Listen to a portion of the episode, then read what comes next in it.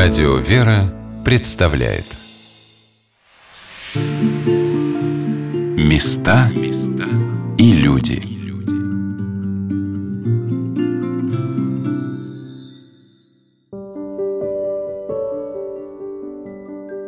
Клеменецкий Свято-Троицкий мужской монастырь был основан в 1520 году на месте, где, по преданию, произошло Божие чудо – к этому берегу прибило погибающего в шторме на Онежском озере человека по имени Иван Климентов, который дал обет, если спасется, посвятить себя служению Богу. Ему на кусте можжевельника явилась икона Пресвятой Троицы. С этого события начинается история мужского монастыря, которого издревле называли, как и святого преподобного Иону, Климецким, а впоследствии Клеменецким по названию острова, который занимает огромную площадь в центре Онежского озера – на острове находилось множество, до 40 деревень. Крестьяне, выходцы из новгородских и псковских земель, Карелы, Вепсы, Лопари, прибывали на эти изрезанные озером берега с тихими заливами, называемыми губы, и шхерами, и создавали здесь деревни. В них неизменно строились церкви на погостах, свет православия просвещал эти земли. Одним из самых известных в наше время поселений являлись деревни на острове Кижи – который привлекает тысячи туристов со всего мира своими уникальными храмами Преображения Господня и Покрова Божьей Матери. Есть на острове Кижи и самая древняя церковь Карелии – Воскрешение Лазаря, возведенная святым преподобным Лазарем Муромским, построенная им в середине XIV века. А здесь, на Клеменецком острове, первая церковь была посвящена Пресвятой Троице – также была построена часовня в честь святителя Николая Чудотворца. Она располагалась в тихой загубине, где более безопасно было пришвартовываться судам и лодкам. А то, что все это было, рассказывают нам страницы истории монастыря и археологические раскопки, которые проводились на этих землях в конце XX века. Были обнаружены каменные фундаменты Троицкого собора, Никольской церкви, храма преподобного Иона Клеменецкого – братских корпусов, хозяйственных построек, конюшни, риги, бани, мельницы, больницы и гостиницы, забутованные по болоту дороги к пристани. До революции здесь находилось 27 построек, включая архиерейский дом с каменной оградой и колокольней. Кажется невероятным, что в 17, 18, 19 веках достаточно бедный монастырь, который вел непрерывные тяжбы с местными крестьянами по поводу земель и леса, Отправлял на ярмарку по 150 пудов лососевых рыб, содержал до 40 коров и целый табун до 20 лошадей для сельскохозяйственных работ. Царь Иоанн Грозный подарил далекой обители по 5 верст леса и береговой земли для ловли рыбы. А царица Елизавета Петровна почтила северную обитель постройкой каменного храма в честь своих небесных покровителей, святых пророка Захария и праведной Елисавета – когда прибываешь на остров в центре огромного озера, а Онега является одним из самых больших озер Европы, кажется совершенно невероятным, что здесь есть все, а главное здесь есть православные храмы, божественная литургия. Хотя и начиналась она в палатке. Я спросила насельника монастыря и романаха Трофима, а что было самое радостное за эти четыре года? Когда братья Клеменецкого монастыря, игумен Александр, иеромонахи Трофим и Григорий, и иродиакон Тихон с послушником Андреем прибыли на этот благословенный берег к святому преподобному Ионе Клеменецкому. Наверное, служба, первая служба, пусть палатки, но, скорее всего, вот это все-таки точка отсчета такая, что пришли и начали служить. Вот. Главное литургия, а без нее ничего не будет литургия, все будет. Вот первая служба была. Да, сделали помост, как раз напротив, там, где вот сейчас летняя трапезная большая. Там был помост сделан с досок, и там стоял две палатки. В одной жили, а напротив была палатка, там всякая была. Такая, служили там. Вот. Необычно, но все-таки палатка служить. Новый этап жизни начался, да? Да, новый этап.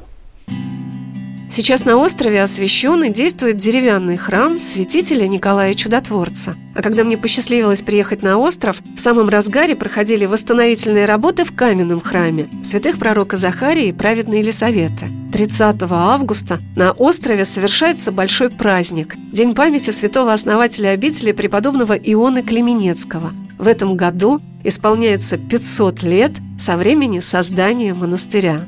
Какой же это срок? Половина тысячелетия. Но прошли века, и снова, как в древности, в храме стоят монахи и тихо совершают свою службу. Господи, возвах ты меня, услыши меня, услыши меня, Господи, Господи, возвольте меня, услыши меня, волни глазу моления моего, не возвольте мне к Тебе, услыши меня, Господи,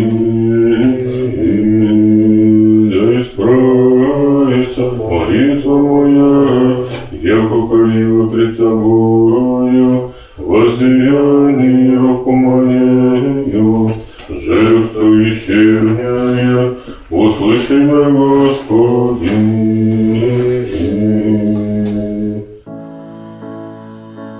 вечерней службе меня вдохновила одна символическая деталь, как мне показалось. В храме, кроме служащих монахов, находились три человека, три женщины по имени Анна, что в переводе с греческого означает «благодать». А потом на всеночную, накануне праздника Тихвинской иконы Божией Матери, постепенно подходили ребята-реставраторы, которые работают по восстановлению храма, батюшкины чада, прибывшие потрудиться в монастыре на летние каникулы и отпуска, паломники, как мы. Храм все больше и больше заполнялся народом. Я подумала, что так и бывает.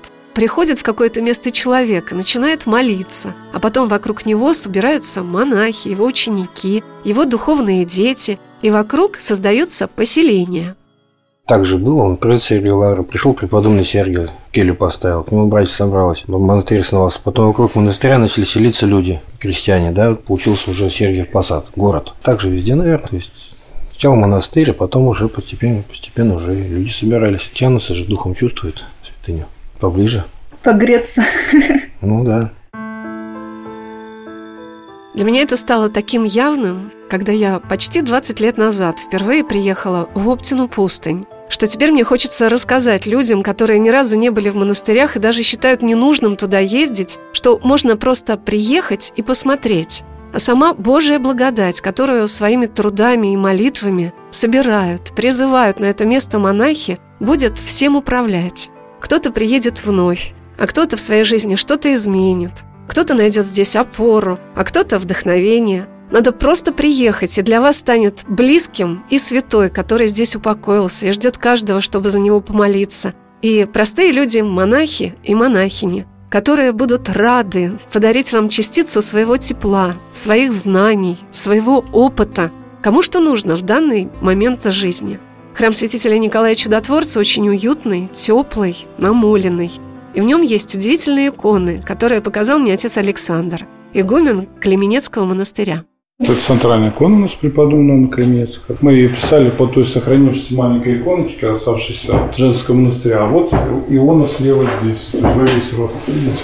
Более такая старинная икона, уже в Киоте у нас под стеклом. Вот здесь у нас Арсений Коневецкий пришла эта икона, тоже Петрозаводский, пока я там находился. А это Косян Музерский, это Трифон Печенский. А да. вот я такой иконографии его не ну, помню. Это наша икона, мы ее с севера привезли еще. Эти горы, сопки и храме. Екатерина по-моему, там храме все. А это Авросий Оптинский, это Соловецкий наш святый, где я прослужил в Кими 2015 год. Серафим Саровский. И Трифон Печенский. Это Ивановская епархия уже. Отец Александр показал мне не только иконы святых покровителей, братьев монастыря ими почитаемых, но и удивительную икону Тихвинский образ Божьей Матери, который сопровождает их по всем местам служения. На покровительнице Севера, конечно же, да. Эта икона интересна. Она пришла из мест как раз, где Тихвинский монастырь. И, как мне сказали, что там есть островной монастырь, сейчас там тюрьма. Ее нашли в деревне, как раз прилегающей к этому монастырю. И по преданию с нее был основан этот монастырь. Ну, и мы не знаем, это икона или нет, конечно же, но реставрация показала, что она древняя достаточно. Риза 1800, где-то начало 19 века, как видите, тоже, да. Роспись там, по-моему, до 17 века даже даже доходит. Ну, вот она к нам пришла уже давно, больше лет 15 уже она у нас. Она еще в Кемском монастыре была, под Скиту. И вот сейчас здесь, как видите, покровительствует. И получается, мы поедем завтра тоже в храм, где престол. Очень дивная икона, и как хорошо отреставрирована, да? Это специально да. это... Да, я возил в Москву, конечно же, там специалистам отдавали. Она была пополам расколота. И вот, как видите, так вот. Я приехала в Клеменецкий монастырь накануне праздника Тихвинской иконы Божией Матери.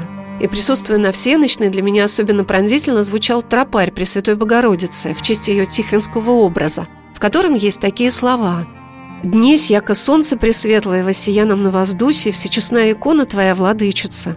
Лучами милости мир просвещающий, юже великая Россия, яко некий дар божественный свыше благоговейно восприимше, прославляет Тя, Богомати, всех владычицу. Великая Россия в этот день в Москве, в храме Христа Спасителя, в Тихвинском Богородичном Успенском монастыре в городе Тихвине, куда вернулся чудотворный образ Божьей Матери из Америки – и по всем малым и большим храмам монастырям России. И здесь, на Клеменецком острове, в Свято-Троицкой обители, прославляет Пречистую Деву, Пресвятую Богородицу.